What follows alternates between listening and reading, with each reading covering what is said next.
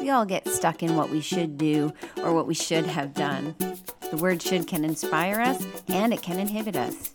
It can get us moving, and it can hold us back. Why is it so hard to move past complacency and get inspired to build the fulfilling future that we want? You are listening to Should Theory. Let's talk it out. Stories, interviews, and more to inform and inspire you towards building the future that you want. Get motivated, figure out how you want to shift, and then get your shift together. I'm Tara Grebe. Let's do this with the Should Theory.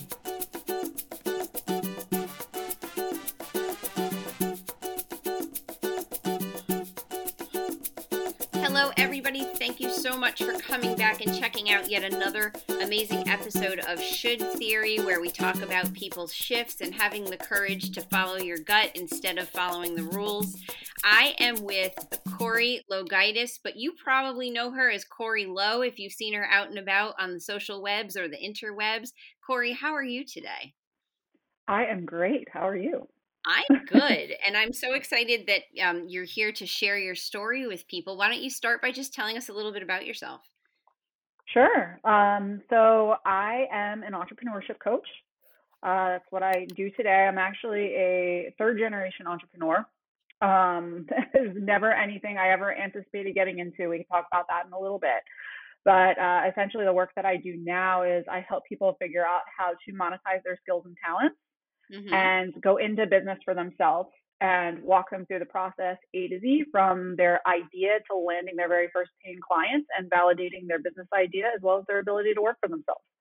That is so interesting to me. And I feel like um, I feel like there's a crazy need for a job like that, because just the, the words monetizing your skills, um, I feel like if you're over the age of thirty, definitely thirty-five, but I'm going to say even if you're over the age of thirty, um, that monetizing your skills is such a foreign concept, because, you know, mm-hmm. what does that mean? You, you get your skill by trade school or college, and then you go get the career that does that thing, and then you do it for thirty years. Mm-hmm. Like, what do you mean monetize your skills?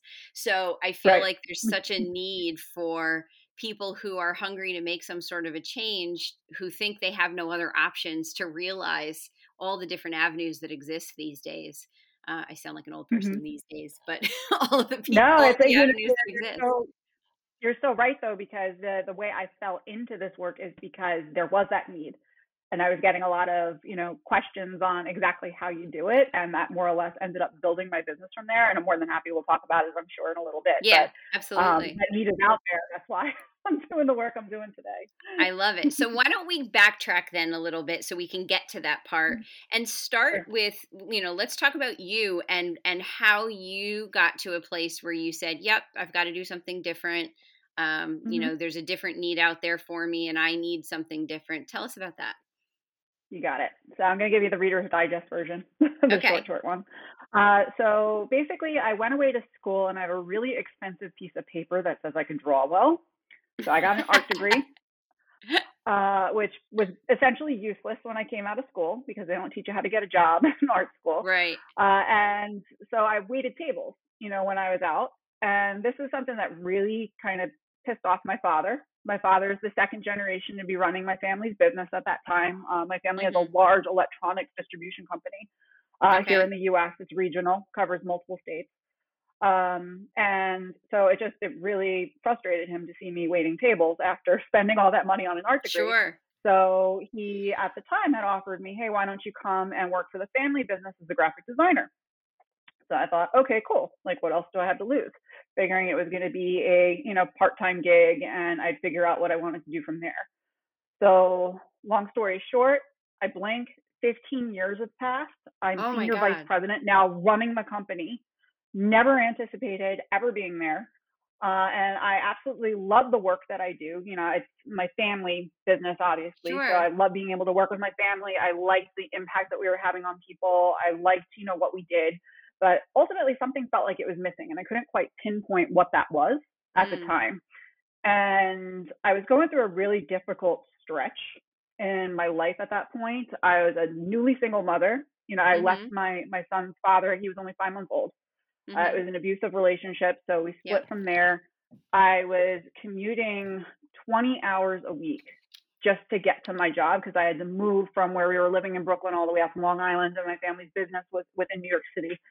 So it was this ridiculous two hour each way commute. And the most I ever got to see my son was through my home security camera system. It was wow. just really sad. And, and I have I remember... to stop you right there because I don't want to mm-hmm. minimize uh, the very strong and courageous things that you just said, right? You mm-hmm. just talked about leaving an abusive relationship, which is huge, mm-hmm. with a five-month-old, being a single mom, a long commute, mm-hmm. like, I know that you're glossing through them so quickly because you're giving me the quick version of how you got to where you are. But I really, I just want to stop you for a second, because one of the things that I talk about all the time with people that I work with is taking the time to appreciate the things that we've done, which, and, and like, I could not have paid you to do a better example of, of what I talk about, right? These are things that you did because you needed to do them. And you got mm-hmm. them done. And so when you retell them, it's like, oh, you know, yeah, I just left an abusive relationship. I got a new job. I was a single mom. It was great. I commuted. Yeah, I only saw him through the, you know, security camera, but, you know, we did what we had to do. And you went through it so quickly, but like, holy crap, Corrie, those are all really major, major things. And well, it was, I think and, that. And it's worse from there. Okay. You know, it's, those are, are major, major things at that time. And yeah, when you're in the moment, it doesn't feel like it's going that fast, but that was just the, the tip of the iceberg from where it started. Right. So I knew at that point in time, I wasn't happy, but sitting in the car for twenty hours a week wasn't enough motivation at that point to get me to actually make that change. Right. Right. So I still felt comfortable, you know, doing what I had to do. I, of course, I was upset. I never got to see my son, but I kind of figured, okay, well, I'm running my family's business. Technically, I have everything I wanted. I always wanted to run a business. I wanted mm-hmm. the house, like picket fence. I wanted the kid. I had everything. So I was checking right. off the boxes. So in my mind, I was in denial. And what the real turning point for me, and this is why I'm saying too, it wasn't, you know, not to gloss over it, but yeah, yeah. those things wasn't the worst of what had happened. Um, ultimately, what did make me make the change was I was the one to discover a loved one had taken his life by suicide. Uh. It was my post-divorce partner, uh, very, you know, serious relationship. We had figured, you know, that we were getting married, we were having kids, our kids were best friends. So it was right when I was trying to pick up my life again. Right. And once again, just being brought back to, nope, you're starting over again. Ugh. And it was kind of in that moment, too, that I realized that life is really fleeting. You know, and it really made me think, like, literally in that moment that, like, I was sitting, I, re- I describe it, I remember sitting, it was June, it was like ninety-eight degrees out. I'm sitting on his lawn because the police have to come and make sure you're not a suspect before yeah. you're allowed to leave the scene. So I was like, crap. And I remember sitting there looking up at the sun thinking, like, you've been through worse. You got through it, you know, everything's going to be okay, but you can't keep living your life the way you're doing it. Yeah. You know, life could be gone in an instant. You know, what you thought was true yesterday isn't true today. How do you want to live your life? So ultimately what that was the turning point for me.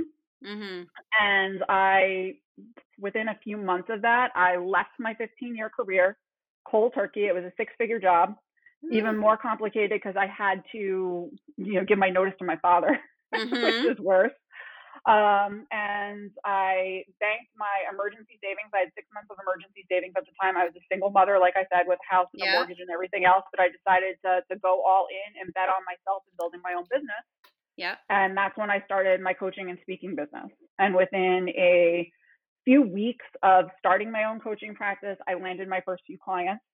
Within about six months, I had about forty thousand followers on social media. And wow. within that first year, I got my TED Talk. So everything happened really, really fast. But the big thing for me was to decide enough is enough and to actually make the change and kind of step into my purpose in a way. There is so much here to wade through that I am slightly overwhelmed, but in a completely good way. So, okay. I'm regrouping. So... Okay. Here's what I'm struggling with right now. And I, and it, it goes back to what I started to say.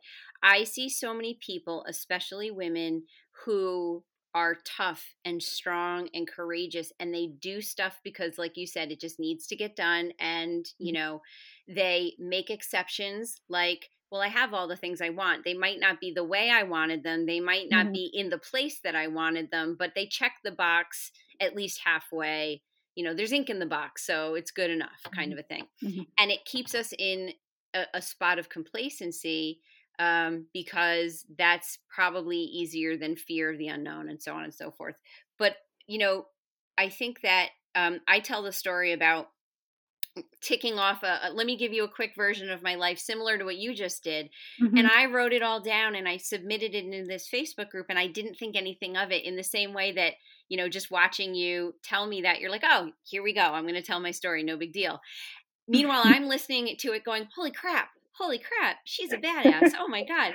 And, and, you know, I think that we forget to take time to reflect on what we did, what was happening when we did it, you mm-hmm. know, and really appreciating our strengths and our abilities and our accomplishments. Because when we do get to a low point, like you were talking about, you know, here, you know, this person you loved committed suicide, and you feel like you're starting from scratch all over again. And, you know, what is happening with my life? And it's time to do something.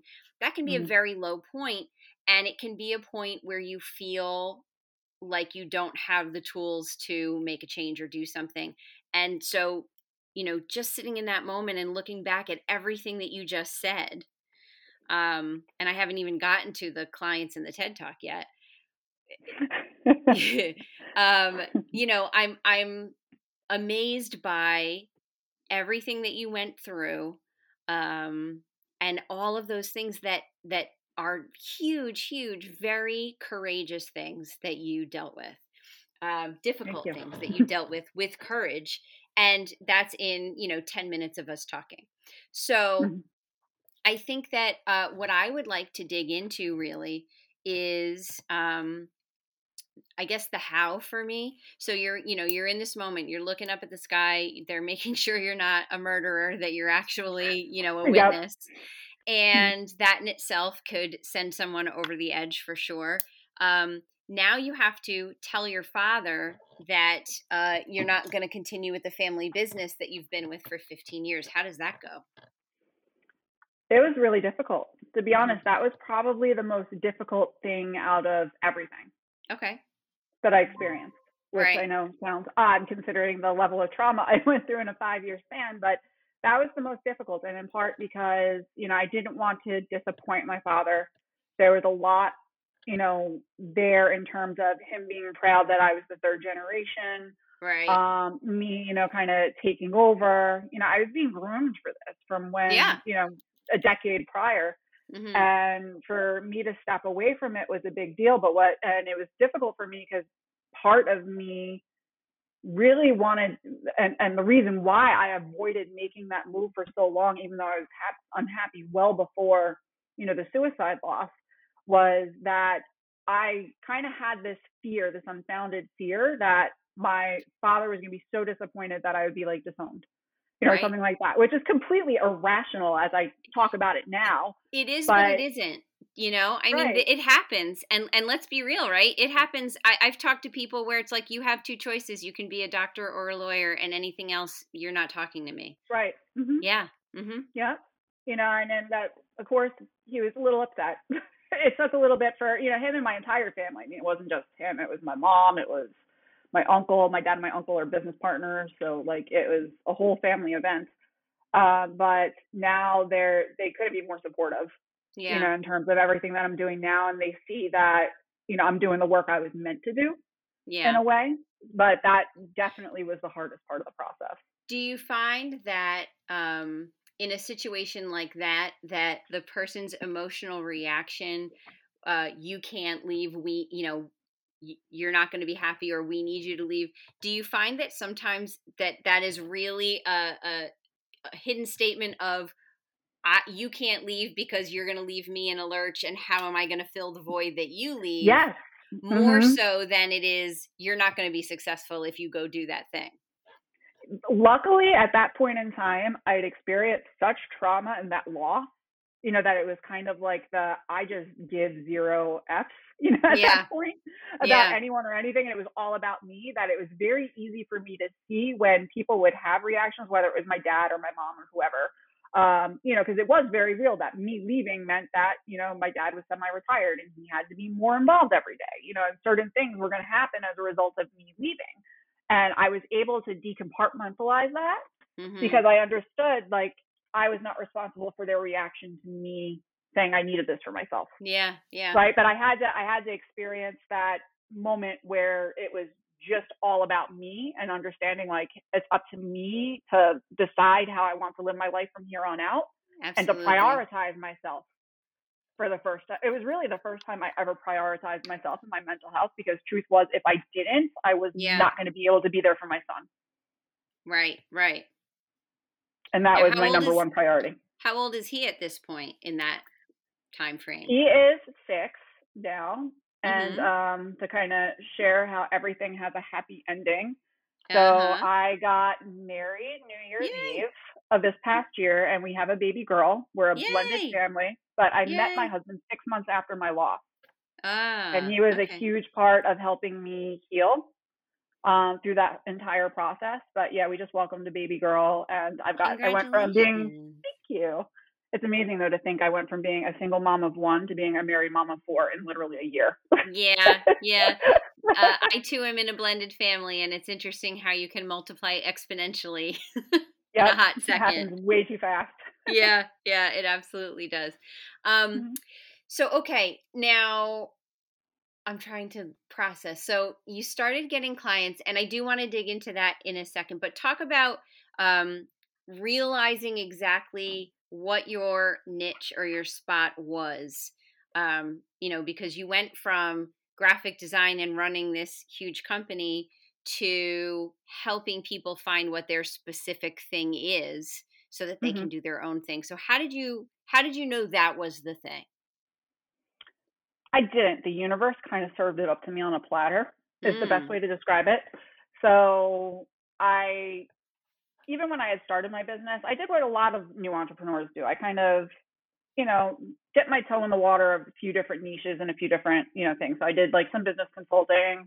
Mm-hmm. I did life coaching. Mm-hmm. I did some professional speaking. Um, and really like no specific niche was picked at that point. But then the pandemic happened. And right. the pandemic happened right after my TED Talk, which my TED Talk was all about. It, it was called Don't Give Up, Change Your Strategy. Mm. So it's all about, you know, overcoming these, you know, I call them pivotal life moments. So like, you know, divorce is a pivotal life moment. The pandemic's a pivotal life moment. Uh, suicide loss, pivotal life moment. You know, the, the everything that happens after the event will always be different and nothing's changing it. And what ended up happening after, you know, the, the TED Talk went live and after the pandemic happened is I started getting all these messages from people who are like, oh, wow, like I want to start a business. How do you do that? Like, oh, that's really cool. Like, it's, I know you have an art degree, but like, how did you figure it out? Mm-hmm. And it was interesting because when I sat and I really kind of thought about it, and I also too, I don't want to discount, uh, I'm a big believer in investing and coaching. Mm-hmm. So when I had started my business, because I knew I wanted to go into coaching and speaking specifically, and I was coming from a fifteen year background in electronics. Right. So very different industry. I invested very heavily in coaches that specialized in coaching and speaking. Mm-hmm. So I knew the business side of it. And with that said, I kind of knew going into it, okay, well, this is what I had to do to figure out what my niche was. Mm-hmm. And when I was looking at my skill sets, you know, it's like, yeah, I have an art degree, but my ability to be able to think outside of the box and to think creatively is what mm-hmm. really suits me well for this type of work. Right. So somebody could tell me like, hey, you know, this is what I love to do. And this is what my degree is in. And, oh, I have all this experience with X Y Z.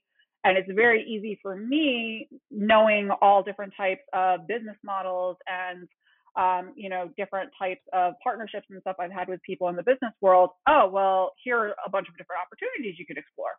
Mm. Uh, so it was a very natural pairing. And it was one of those things that then, you know, one person heard about it, then another, then I ended up having group programs. And then it kind of, you know, turned into the program that I have today, which is called the Validate Your Biz Blueprint. And it walks people through literally just the desire to be an entrepreneur. Right. Like you don't even have to have a business idea, just the, the motivation to say, I want to. Hey, it's Tara. I sure hope you're enjoying this episode, but I have a question for you. How do you handle adversity? challenges, self-doubt, about setbacks. Yeah, same with me. That is why I created my new course called Overcoming Obstacles. It helps you build grit, resilience, determination, and find a way to work through those challenges without wanting to quit towards that goal that you're working for. And here's the best part. It is a completely independent, self-paced course. Four modules, twenty lessons, and extra worksheets and affirmations to help you along the way. Do it in your way, at your pace, whenever you want, and however you want. Go to w w w dot tara grieve dot com or find the link in the show notes. Learn more about my program and get started overcoming those obstacles so you can move closer to that goal you've set for yourself. Now, let's get back to this episode.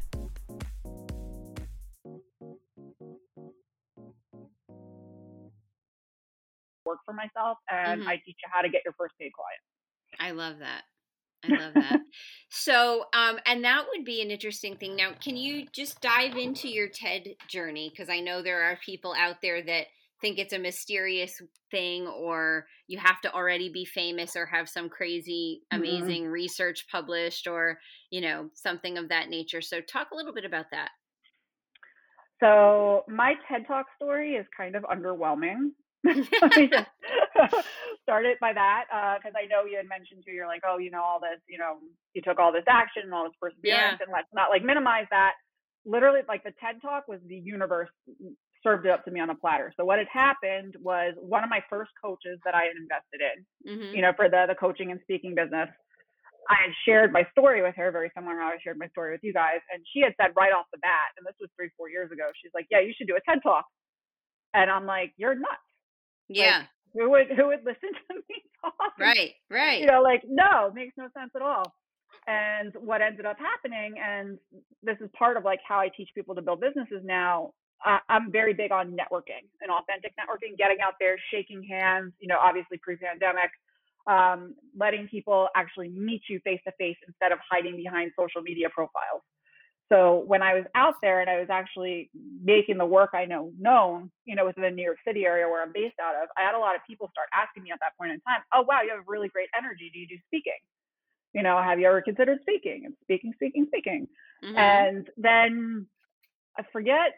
Exactly. One of the, the online speaker courses popped up in my Facebook feed, and finally I was like, all right, uncle, I give up. I I see the universe wants me to be a speaker, so let me invest in this course and figure out what I need to do. So I took the right. online course, and within four months, I pitched the TED Talk, and I got the TED Talk.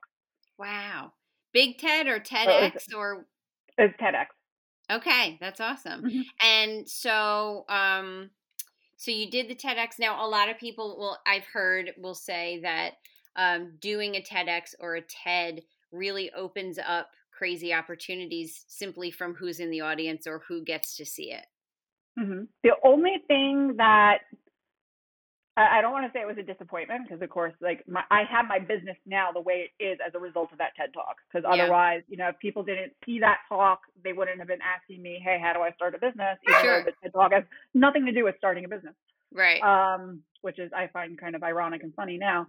Mm-hmm. Um, but with that said, um, wow, I went on a tangent and I completely forgot where I was.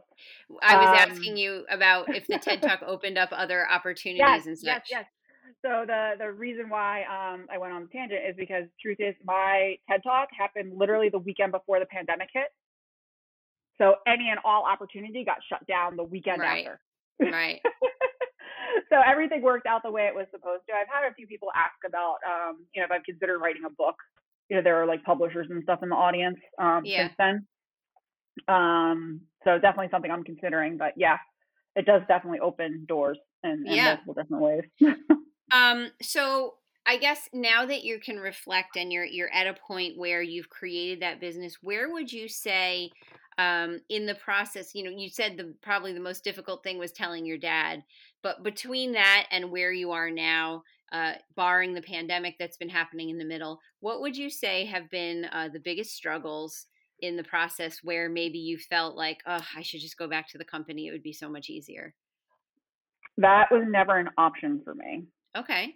It, it's more, it's an internal thing. It's not like if I ever told my dad, he wouldn't have me back in a heartbeat. Mm-hmm. It was just, I just had it in my mind that there was no possibility of failing. Right. My brain just isn't wired that way. It's just, it's all or nothing. And there's, I'm not afraid to put action in. Right. Um, and that's really the key. You got to be, and I think that's one of the reasons too why I ended up being well suited to coach on entrepreneurship.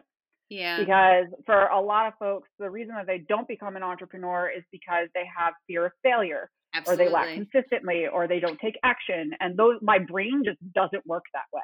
It's mm-hmm.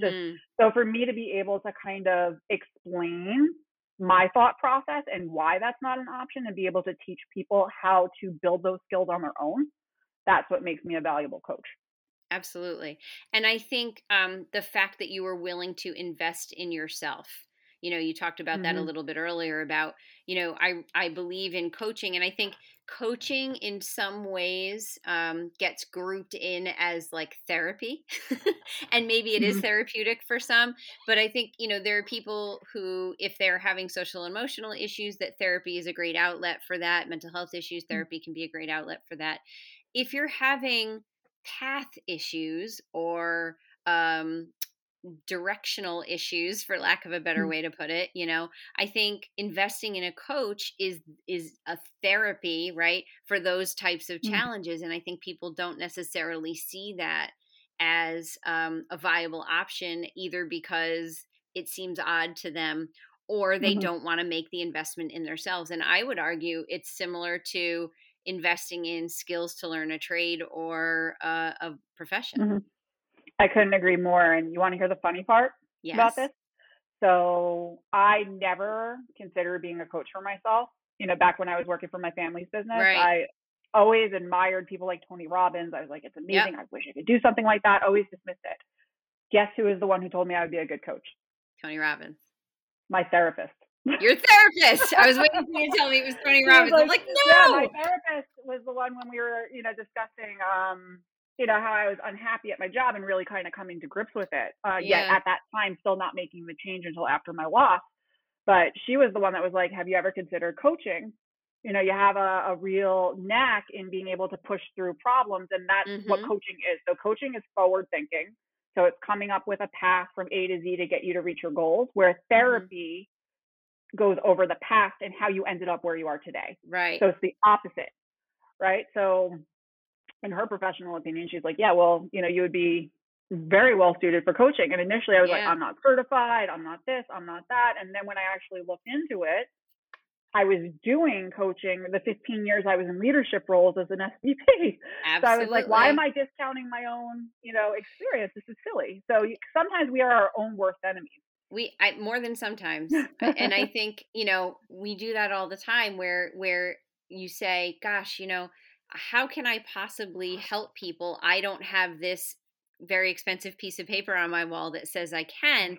And half the time, probably more than half the time, it's your experiences, your story, your perspective, forget the certifications, that can help mm-hmm. a person through a situation and guide it on to their next. And I think in addition to that, it's um, you aren't telling someone what to do. You're helping them figure it out for themselves. Exactly. That's what a good a good coach asks questions. Yeah. Otherwise, if you want like an A to Z blueprint, you need a consultant. Yes. A lot of people don't know the difference. Yeah, right. Another, and so let's let's go over that, you know, for the listeners. A consultant really is someone that you're you're hiring to come in and do a job for you. So I need to have a plan formulated for what my next steps are. Hey, consultant, please formulate my plan, and then I will follow it. Versus a coach who's going to say, well, what do you think? Let's coach, coach mm-hmm. you through. I'm using a word to define it, but, um, you know, let's get you through those steps. You know, let's prioritize. Let's see where your skills are. Let's see mm-hmm. where your interests lie, blah, blah, blah. Um, and then going back, like you said, versus the therapist who says, well, let's talk about how you got to where you are and let's not repeat those things, you know, that you're doing that are causing you problems. So, um, I, you know, I think that people who feel like something's missing, feel like there's got to be something else out there for them, can get so lost and feel so defeated um, mm-hmm. that they stay complacent. And and going back to your comment from earlier, you talked about, um, you know, that you I guess all the boxes are checked. I have the kid, I have the house, I have the white picket fence, I run an, entre- an entrepreneur and I run a company. That should be good enough. You didn't say those words, I'm putting those in your mouth, but basically. That's what I was thinking. Yeah, y- you know, y- this should be good enough. I've checked the boxes. You know, how dare I want something more? That's selfish, that's greedy. And mm-hmm. it's really not. And, and life is whatever you want it to be, but it's on you to make it that. Right. You know, and honestly, truth is, it was more selfish for me to be sitting in that mindset because I've had way more of an impact now on other people and other lives by sharing my story and by helping them achieve the same things and by helping them take action than I ever would have staying, you know, in the role I was in running right. my family business. Right. So I want to throw my my questions at you that I throw at, at everybody and see how you do with them. I'm curious to see how you're going to come up with answers. So the first one is, what are the negative shoulds that still buzz in your ears and occasionally will hold you back or slow you down? For me, and I speak about this very openly because it's something I really struggle with, it's mm-hmm. workaholism. Yeah. So I am a type A overachiever, um, high performance, always want to be doing.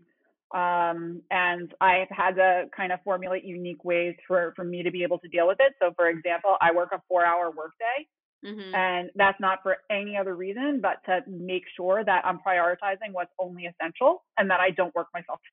Right. Um, that, and probably uh, the other thing that I would love to do better is uh, use social media more intentionally. Mm. So it's too easy, you know, the, and it's designed to do exactly what I end up getting sucked into. It's basically a slot machine for your brain, and you're like, oh, scroll yeah, more, yeah. read this. And I really would like to get better at, you know, making it a point to use it as a tool to connect with people with purpose mm-hmm. and to not get sucked into. Yeah. So I like to counteract that with positivity. So what are the positive shoulds that keep you going? Uh, positive shoulds? I mean, for the exact same reason that, you know, the social media part is frustrating and something that I work with. It's worth it for me to get over that because that is how I can have an impact on people.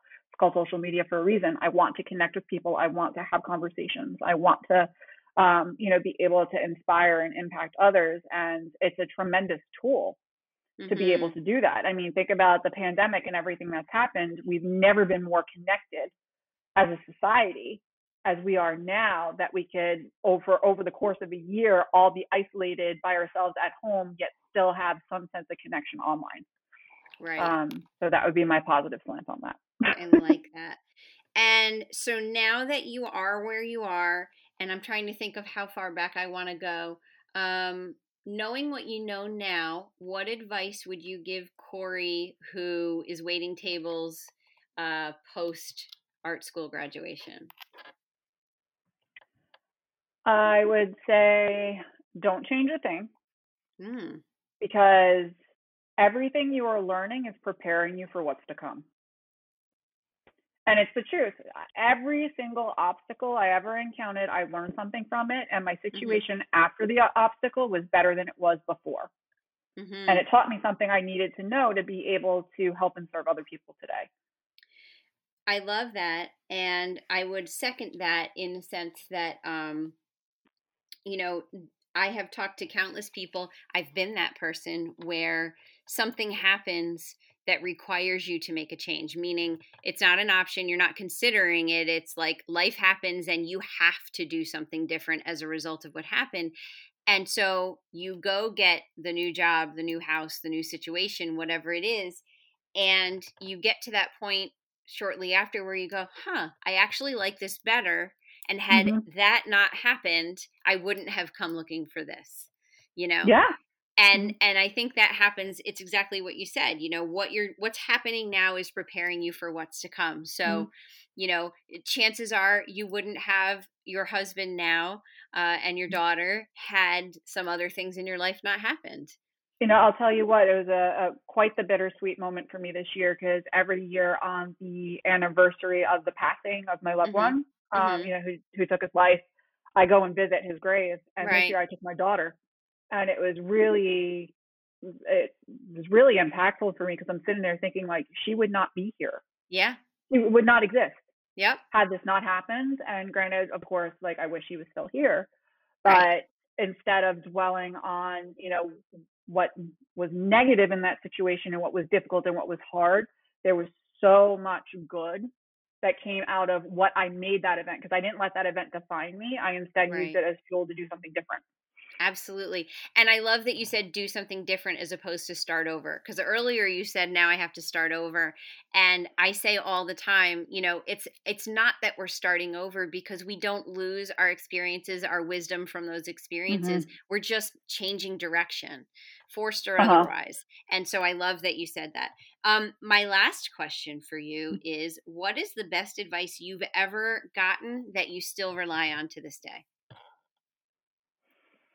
Oh, best advice I'd ever gotten. Uh, it's honestly, it's business advice. Okay. And it's um, don't invest any money in something until somebody's invested in you. Okay. So, so how would you, you translate that? Sure. So if you can't sell somebody on what it is that you have to offer and have them pay you for whatever that is in advance, there's absolutely no reason you should be investing in logos and websites and your L L C and this and that. Uh, you know what I mean? But and, and it kind of goes for in life as well. You know, when you think about it, you only want to take your time, money, and effort and invest it in people, places, people, places, whatever, that you're getting the same in return. I like that. It's an energy exchange. Mm-hmm. Absolutely. I love that. Um, so Corrie, tell us where we can find you if there are budding entrepreneurs listening to this podcast who say, that's the girl that can help me figure out what I can be for when I grow up. You got it. Uh, you can find me on every social media platform, Facebook, LinkedIn, YouTube, Instagram, Twitter. Uh, my handle is at I am Corrie Lowe. I am A M or I am Corrie. Yeah, yeah, yeah. Corrie Lowe, C O R R I E L O. And my website is corrie lowe dot com. I love that. So just to remind the listeners, Corrie specializes in helping people who know they want to be some sort of an entrepreneur figure out what their skills are, their assets, their talents, and how they can best monetize those skills. One of my favorite words that I've learned in the last few years, monetize mm-hmm. your skills. Um, mm-hmm. Corrie, I have loved talking with you today. It has been so interesting. You are such a breath of fresh air. I love how driven you are. And I love um, everything that you have said to us. I like to kind of go back and highlight some of the cool things that you've said while we were talking, because sometimes you get wrapped up in it and you don't even hear it. Mm-hmm. Um, First, I'm going to say that twice you you used the term, the universe served it up to me on a silver platter. And I think we need to pay homage or give attention to the fact that that actually happens all the time, as long as you're willing to recognize it when it is sitting in front of you, right? That happens mm-hmm. so many times. Um, well, I'd also like to add to that really quick, too, that yeah. it happens with good things and bad things. It sure does. Right? So the universe delivered every single situation that I encountered, because I was meant to learn something from it. Yes. And that is that is something that I truly believe. So there is no good or bad experience. There's only life experience. And I believe what that. we it's in how we handle that experience and what we learn that we have the ability to be able to change and impact others. I heard there's not winning and losing, there's winning and learning. That's it. Mm-hmm. Exactly. Mm-hmm. Yep. So one of my other things that I liked that you said, um, you said, it's up to me to prioritize my life and the kind of life I want to live. I love that. Um, mm-hmm. You said that you are in the mindset that there is no possibility to fail. I'm all in. Um, and that is such a driven, uh, enthusiastic mindset. It's, you know, how do you, how, what are you going to do if you fail? I'm not, it doesn't matter. It's not an option. I mean, that's fantastic. Um, my favorite well, thing like that you joke too. Sorry, this is actually kind of funny, though. When you think about it, every successful entrepreneur is a professional failure. You know, that's true. Mm-hmm. You have to be really skilled in failing That's right. That's as an entrepreneur. So that is really, true. There's no option. You just kind of keep doing it. You just you keep doing it. Right that is a true story. That is a true story. Um, we talked about how you're aware that you can be type A and an overachiever. So you need to prioritize. Um, you want to do a better job of using social media more intentionally. And the positive side of that is because you really want to connect with people and use all the technology that's out there for all of the fabulousness that it can be. Um, your best advice that you ever got was don't invest in something or someone until it or they is invested in you, because it's an energy exchange. I love that. Mm-hmm. You also said, don't change a thing to your old self because all you are learning is preparing you for what's to come. And my favorite thing that you said, what you thought was true yesterday isn't true today. So how do you want to live your life? And I think that's a question that we all should wow, ask ourselves. You sure did. You sure did. And I think uh, wow. I think that's something that we should ask ourselves all the time. What you thought was true yesterday mm-hmm. isn't true today. So how do you want to live your life? Mm-hmm. See that? You were more profound than you thought. Perfect. Look at that. Thank you for bringing it out of me. That's right. My pleasure.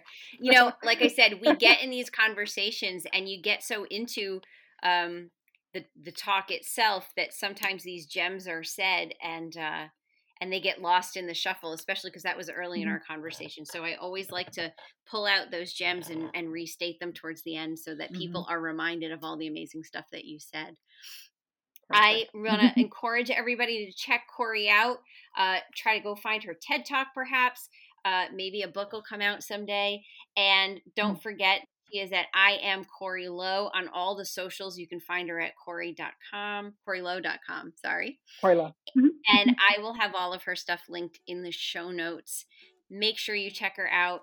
If you loved what you heard today, please do us a favor and click on that rating button, leave a comment. As soon as I get some great feedback, I would love to share them with you on this podcast. And that feedback helps people know when they see Should Theory that there is something in here worth listening to.